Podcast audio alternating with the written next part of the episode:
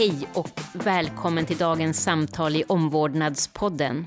En plats där vi tillåter oss att stanna upp vid både små praktiska frågor och stora etiska dilemman som sjuksköterskor dagligen möter. Idag så ska vi tala om status. För det finns ju ett antal yrken där den bild som förmedlas från media är ständig brist på arbetskraft, låga löner, dåliga arbetsvillkor och därmed också låg status. Samtidigt är det här inte sällan några av de viktigaste yrkena vi har i vårt samhälle. Vi talar om lärare, poliser och inte minst sjuksköterskor. Hur går det ihop? Det är jag intresserad av att förstå. Och med mig för att prata om det här har jag sjuksköterskan Eva Joelsson Alm och författaren Sara Beischer. Välkomna. Tack. Tack. Stämmer den här bilden som målas upp i media av sjuksköterskeyrket? Eva? Nej, jag håller inte med om det. Jag tycker inte att det stämmer. Det beror på i och för sig på vad man menar. Det finns vissa saker som stämmer. Det stämmer att det är brist på sjuksköterskor, det stämmer att vi har låga löner. Men att det, hänger, att det dessutom skulle medföra låg status vet jag inte om jag håller med om. Vad säger du, Sara? Eh, jag har ju ingen erfarenhet av just sjuksköterskeyrket, eh, men vårdyrket som, som vårdbeträde. Och i min värld, och där jag kommer ifrån, eh, som outbildat vårdbeträde inom äldreomsorgen, så är ju sjuksköterskan hög status. Det är ju eh, en roll som är oumbärlig och någon som man eh, som är expert och som man rådfrågar. Så att eh, eh, den världen jag kommer från, den erfarenhet jag har från vården, så stämmer det inte alls. Men precis som eh, du säger här Eva, så är ju det de låga lönerna, arbetsvillkoren generellt i vården, både för sjuksköterskor och undersköterskor och, och vårdbiträden, eh, som, som, är, det, som stämmer med bilden som målas upp i media.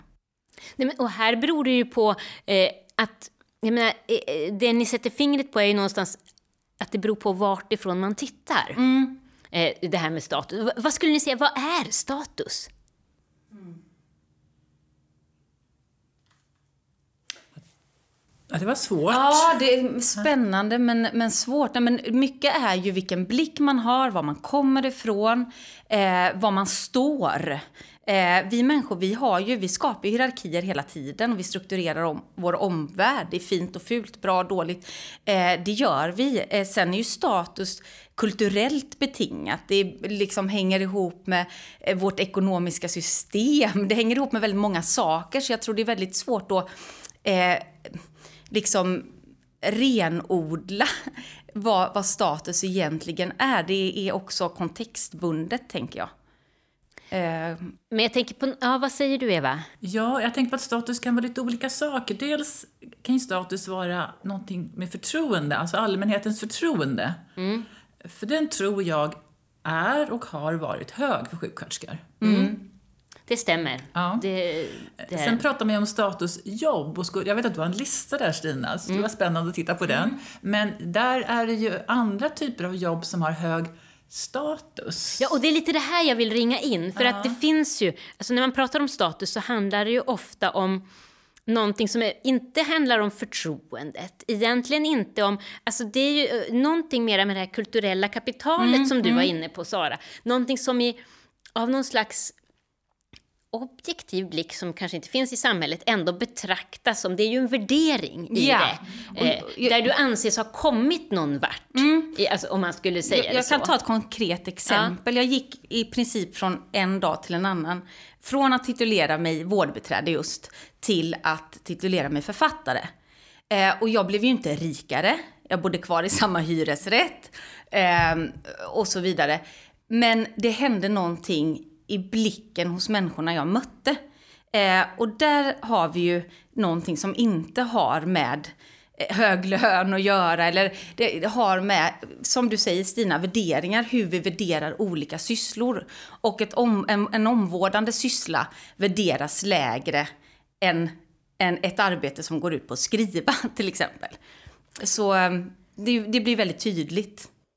Verkligen. Och, uh, vad tror ni? Om jag, det finns en lista som årligen rankar mm. uh, yrkens status i mm, Sverige mm. från 1 till 100. Var tror ni sjuksköterskor hamnar? Och positionen har legat väldigt Ja. fast de sista åren i Jag alla har fall. funderat lite på det själv och jag skulle tro att vi är på den övre fjär, fjärdedelen kanske. Men jag frågade mina arbetskamrater i helgen. Jag har jobbat nu i helgen som sjuksköterska på intensivvårdsavdelningen på Södersjukhuset där jag jobbar. Och så frågade jag några stycken. Och det var en som sa, jag tror faktiskt att vi är någonstans mittemellan. Så inte hög status, inte låg status, någonstans mittemellan. Eh, och Men jag, jag själv skulle säga översta fjärdedelen. Jag skulle också tippa någonstans mitt emellan. Eh, för jag tror inte den hamnar så långt ner eh, statusmässigt som, som det målas upp i media. Därför att jag tror ändå att gemene man ser vikten av det här yrket i vårt samhälle och hur, vilken viktig roll sjuksköterskorna har. Ja, då kan jag säga, eh, sjuksköterska hamnar på plats 48 Av, av, hund- av, av 100. Ja. Då hade min arbetskamrat mer rätt än jag. Ja, men Ja. det intressanta här är att om man istället ställer frågan vilken status tycker ni att yrket borde ha? Aha, ja. Då är det en majoritet som säger att det borde ha enormt mycket högre Ja. status. För att man gör ett så viktigt jobb. Och det där glappet tycker jag är så intressant. Att man, man rankar det där, men man tycker att det borde ha en annan status. Alltså på något sätt så tänker jag att det hänger ihop med, och det här gäller egentligen väldigt många av de yrken, för man säger samma sak om lärare. Eller poliser. De som gör jobb som alltså, jobbar med människor. Som sysslar egentligen med icke mätbara värden. Alltså vår oförmåga att värdera det när det kommer till eh, alltså yttre. Eh, men du sa, Sara, innan här att eh, där du kommer ifrån, så var, eh, alltså när du växte upp, så var sjuksköterska ett, ett fint jobb. Ja, men herregud, det var ju, då skulle man ju ha akademisk utbildning. Jag funderade, jag flyttade upp till Stockholm direkt efter studenten, fick jobb på ett äldreboende och det var ju bara, jag var ju så Oh, den yrkesstolthet jag kände över att ha en bussarong och en namnbricka och pennor i bröstfickan och vara någon att räkna med. Alltså det, den känslan är helt obeskrivlig. Eh, att få ett jobb direkt efter studenten, kunna försörja mig, betala min hyra, helt, helt ovärderligt. Och eh, då tänkte jag ju ibland, ska jag utbilda mig till sjuksköterska? Men det kändes så främmande, därför att det skulle ju krävas, är det tre, fyra år eh, utbildning? Eh, tre? Mm. Eh, kanske skulle man behöva läsa engelska texter. Alltså det var ju massa saker som snurrade i mitt huvud och då var jag ändå eh, en eh, duktig skolelev med höga betyg. Men jag kommer från en arbetarklassbakgrund så att därför var det ju liksom, det kändes fint och, och stort och främmande. V- vad säger du? Varför valde du att bli sjuksköterska? Sjuksköterska? Ja, jag halkade väl in på det. Jag, hade lite, jag fick lite sån här, när jag läste Saras bok här, jag ska egentligen inte jobba här, så var det lite, oj, det här är lite som det kan bli för mig också. Jag började jobba på Karolinska sjukhuset efter studenten, för jag behövde ett jobb snabbt för att kunna spara ihop till en eh, utlandsresa. Där fick man jobb snabbt, outbildat biträde. Eh, Jag jobbade där en fyra, fem månader under sommaren och så fick vi pengar, ihop pengar och åkte bort ett år. Och när jag kom hem igen så tyckte jag att det där var faktiskt väldigt roligt, det där jobbet. Så jag började jobba på det tills jag visste vad jag skulle plugga. Jag hade helt andra planer från början. Matte, jag tycker det är roligt. Jag skulle bli mattelärare, kanske biolog eller något annat. Och sen när jag skulle söka till högskolan så tänkte jag att jag kanske ska söka till sjuksköterska också för jag tycker faktiskt om det där jobbet. Och då gjorde jag det. Och så kom jag in på allting och så skulle jag välja. Och då valde jag sjuksköterska. Ingenting i familjen eller släkten. Och jag har aldrig ångrat mitt val. Jag har haft roligt varenda dag på jobbet. Och jag tycker själv, alltså jag har känt mig stolt att säga att jag är sjuksköterska. Och jag tycker om fortfarande, jag jobbar inte så mycket kliniskt, jag jobbar en, en gång i månaden på helgerna, var fjärde helg. Jag jobbar på sommaren heltid. Däremellan håller jag på med utbildning och forskning och verksamhetsutveckling. Men de dagarna när jag jobbar med patienter, det är mina roligaste dagar. Och jag vill att det ska synas, jag går omkring med blåa sjuksköterskeskylt jämt på jobbet, även om jag inte jobbar kliniskt med patienter. Jag tycker det, det är roligt att kunna säga att jag är sjuksköterska. Mm. Så min ingång. Vilken häftig kontrast mm. tycker jag till den bild man, när man befinner sig utanför vården, som jag gör, eh, tycker att man matas med hela tiden. Mm. Eh, eh, hur tror ni att Eh, men nu verkar du eh, rätt immun mot den eh, bilden utifrån. Men jag tänker, påverkar det människors vilja att söka sig till vårdyrken eller yrket som sjuksköterska överhuvudtaget? Det här att, man, att det faktiskt inte är rankat så högt, att det inte är... Eh... Jag vet inte hur det ser ut med sjukskötersketrycket på, på eh, högskolan. högskolan och sådär.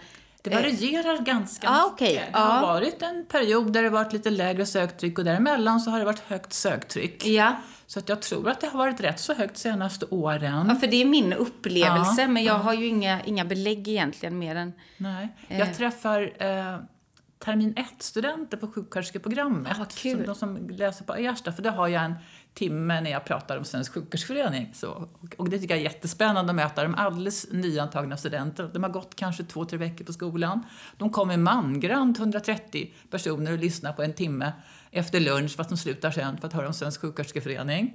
Och jag brukar ställa den här frågan varför, eh, hur, hur, tycker ni att förtroendet är för sjuksköterskor? Varför har ni valt det här jobbet? Och jag blir alltid väldigt positivt överraskad. Mm. De tycker att de har valt det här jobbet för det verkar spännande och roligt och de tycker att, de, att, att det är ett fint jobb. Mm. Så att den bilden, alltså de, de som kommer in på skolan, tror jag känner så. Men det är inte så många, en, alltså det är i största allmän, i allmänheten, ungdomar skulle man fråga en som går på gymnasiet, vad skulle du vilja bli? Så tror jag inte så många säger sjuksköterska. Eh, de som jag träffar, de har nog inte gått direkt från gymnasiet. Nej, Många det. gör ju inte det idag. Det tror jag är bra. Mm. Man ska veta lite vad man ger sig in på. Mm. För det är ju trots allt, trots att jag tycker det är ett otroligt roligt och spännande jobb, så har det ju vissa nackdelar som arbetstider, arbetsvillkor och lön.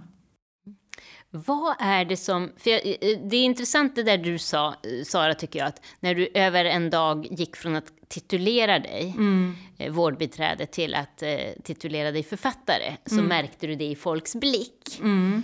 Eh, och då undrar jag, vad är det, om man försöker ringa in, som ger ett yrkesstatus? Alltså den här... Eh, är det, för du, du tjänade, som du sa, du tjänade inte mer pengar, du hade inte helt plötsligt någon annan utbildning, du hade inte...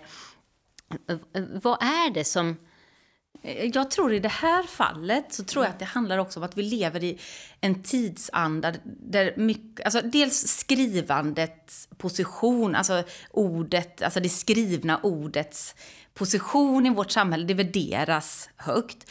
Men jag tänker också att vi lever i en tid i en tidsanda där, det också finns eh, status i självförverkligande. Att saker som är eh, eh, att bli sjuksköterska eller jobba inom vården eller sådär, det är inte Utåt sett, det kan det ju vara personligen, men utåt sett så är inte det något slags självförverkligande. Eh, vet jag många vänner som jobbar inom vården där det verkligen är det, men, men utåt sett. Författare, fotograf, alltså det här kulturella kapitalet som vi var inne på innan.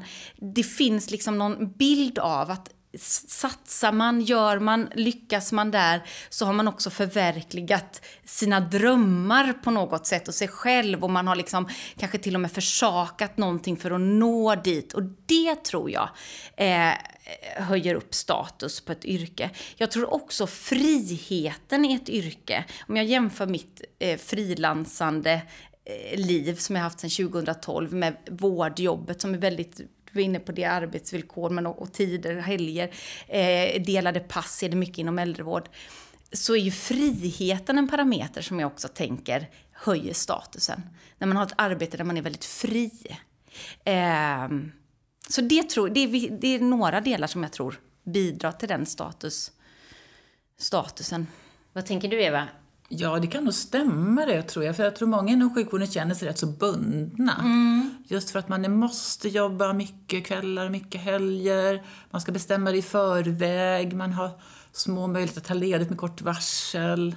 Alltså det, att man är på jobbet hela tiden. Man mm. har inte någon tid att bestämma över själv. Nej. Så, när man jobbar kliniskt. Precis. Mm.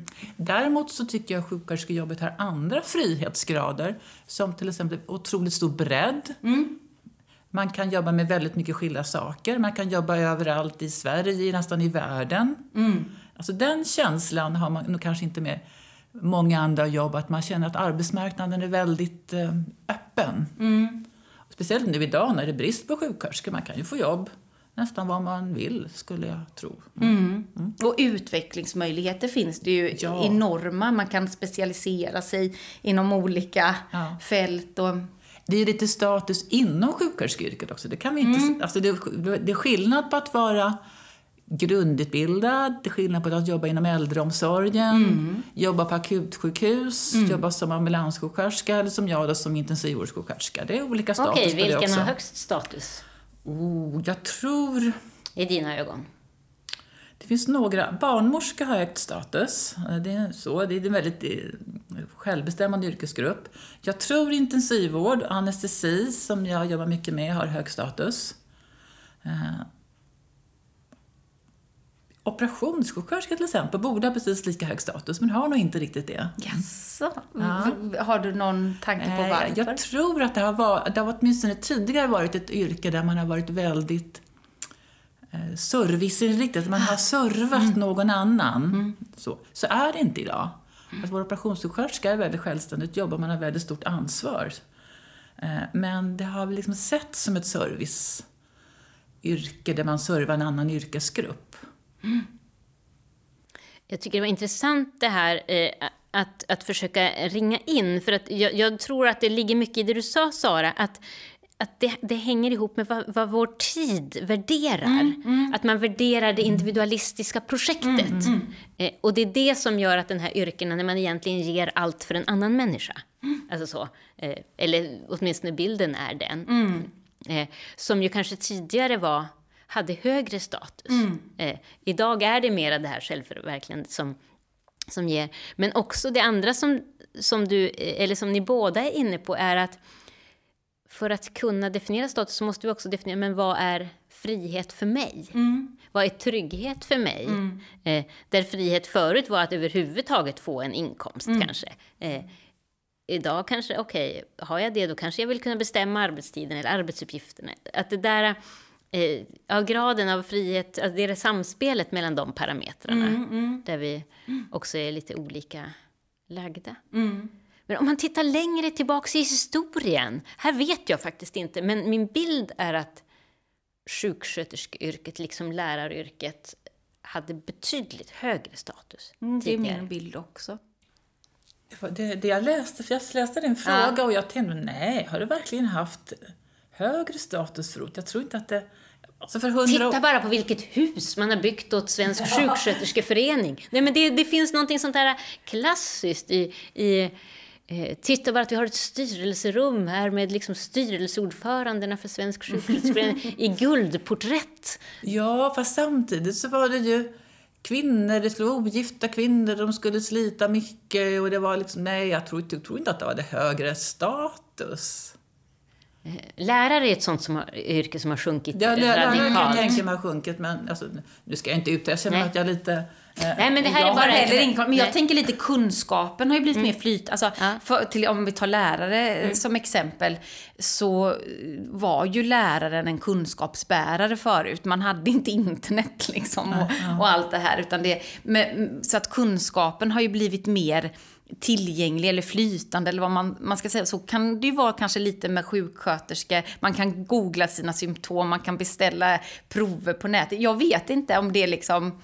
Ja, jag känner också att sjukvården har blivit väldigt mycket mindre hierarkisk. Sen jag började jobba slutet på 70-talet och sen blev sjuksköterska början på 80-talet så är det eh, inte alls samma hierarki idag. Äh, ja. Och vi jobbar otroligt mycket med teambaserat. Där jag jobbar, alltså vi jobbar i ett team, det är en läkare, en undersköterska och jag som jobbar ihop om våra patienter.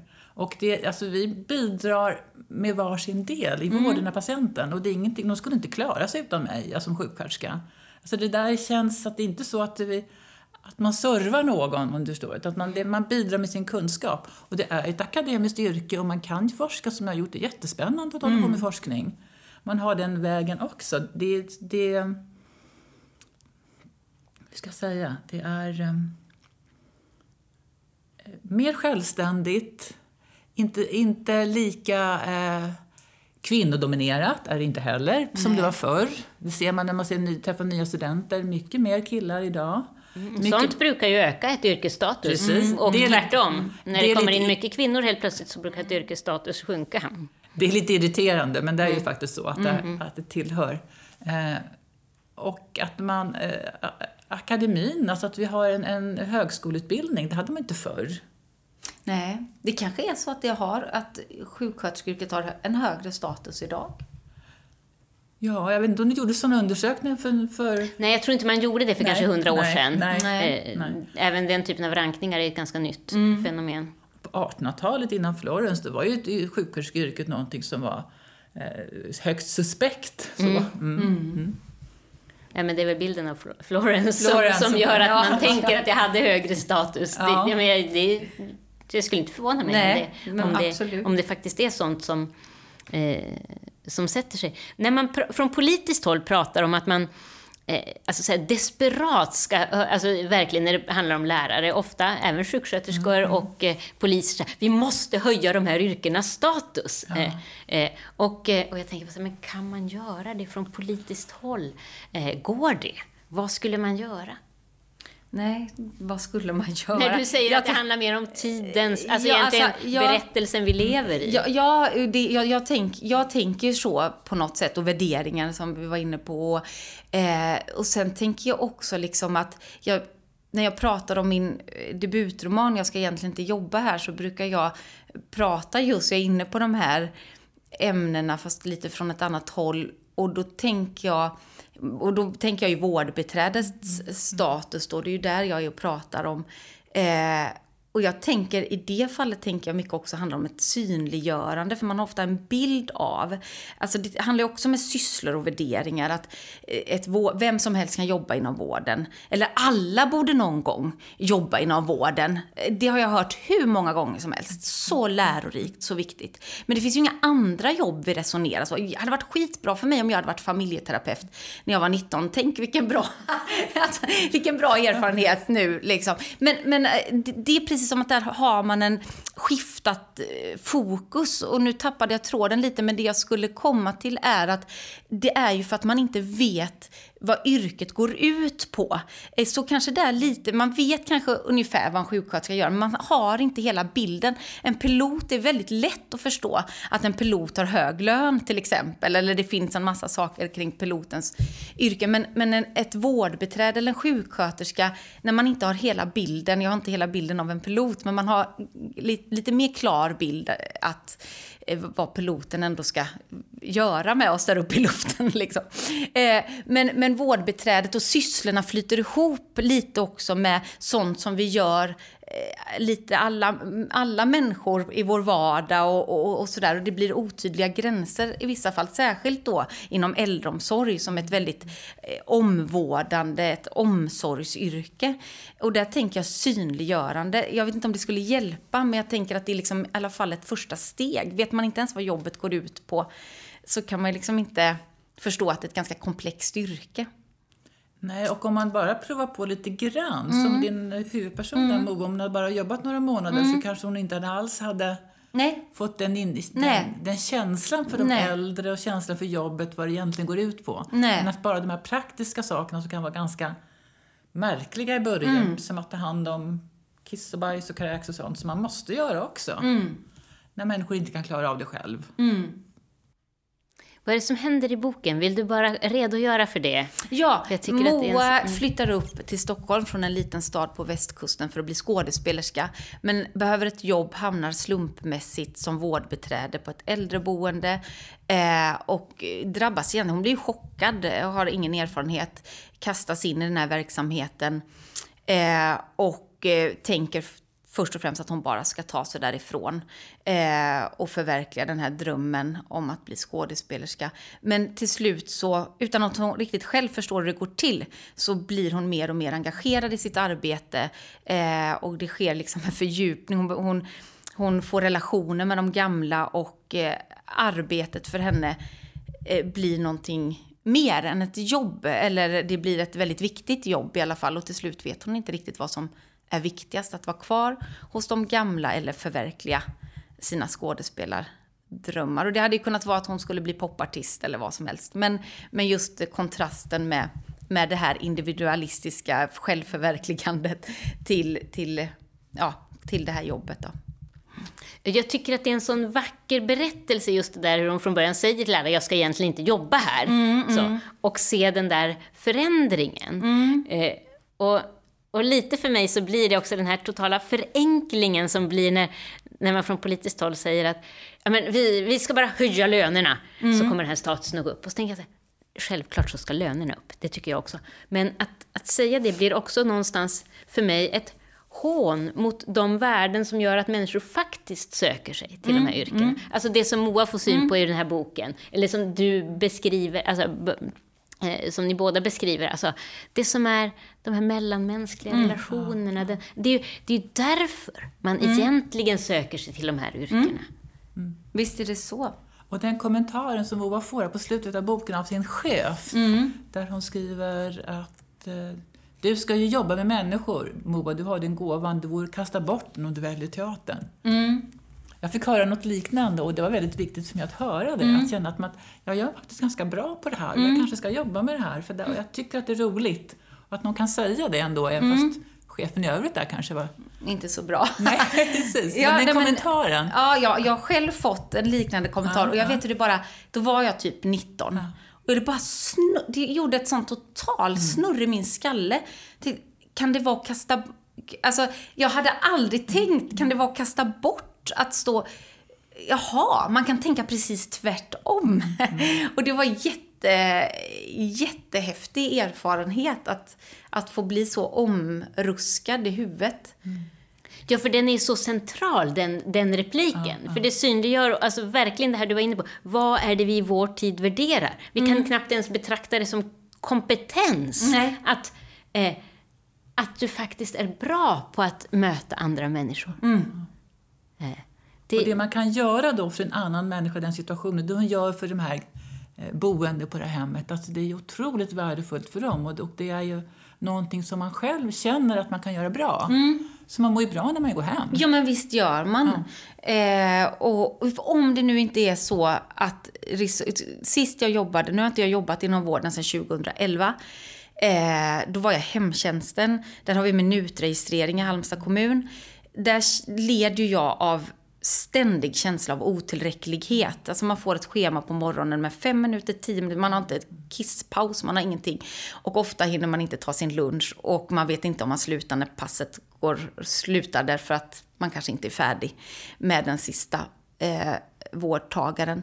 Och då slits man ju av den här känslan av otillräcklighet ständigt när inte förutsättningarna ges. Och där tänker jag också kopplat till status, att om inte förutsättningarna för att göra det här arbetet finns så sjunker ju också statusen. Därför att då blir inte arbetet så bra som det skulle kunna bli. Och det blir då i vissa fall till och med en bristfällig vård.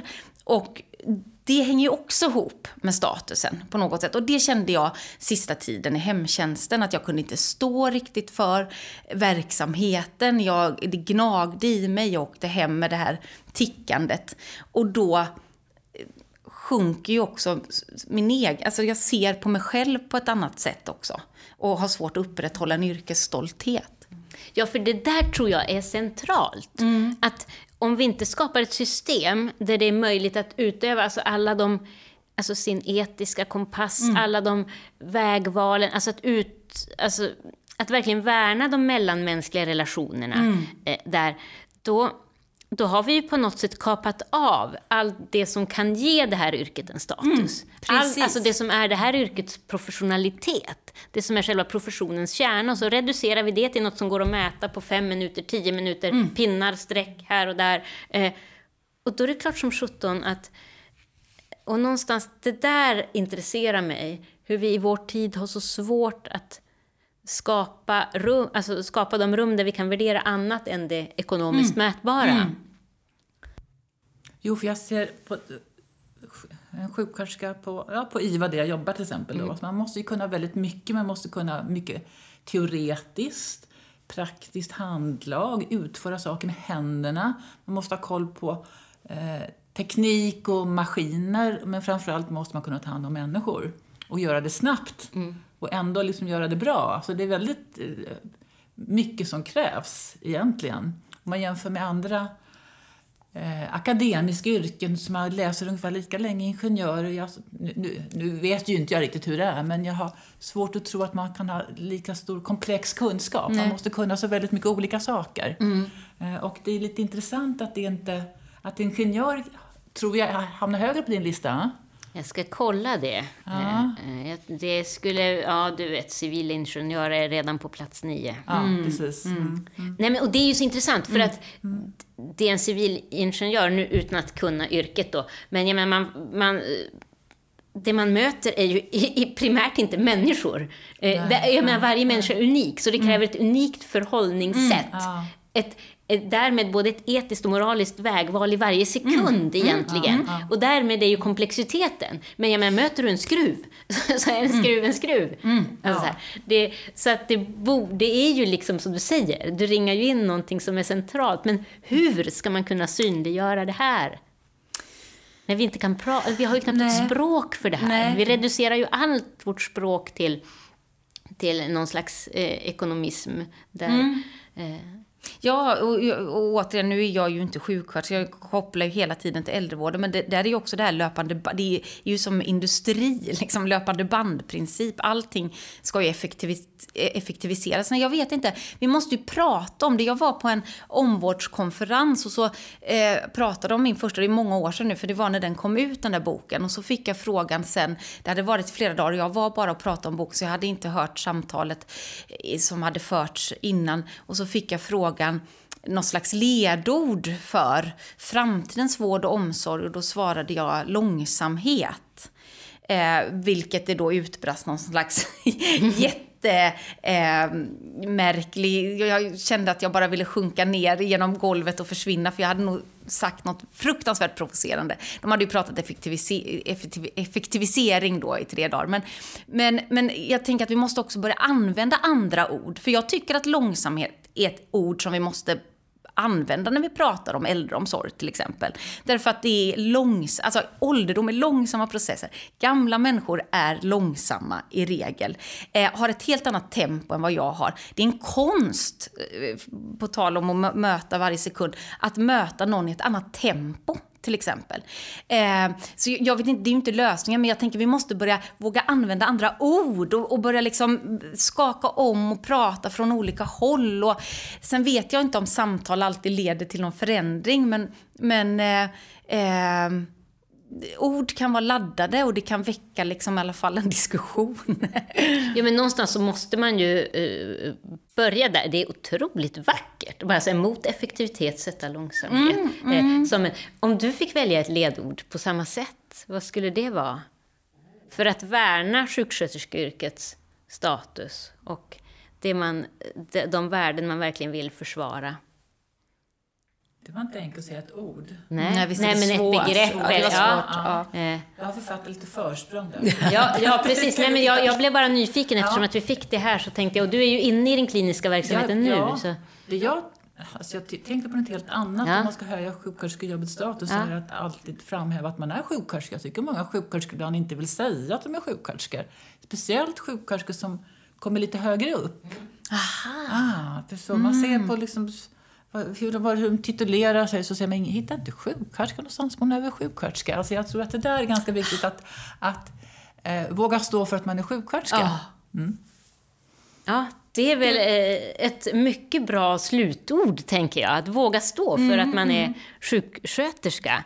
Och eh, därmed vill jag säga tack till er för att ni har delat med er av era tankar idag. Och till dig som har lyssnat så har du lyssnat på Omvårdnadspodden från Svensk sjuksköterskeförening.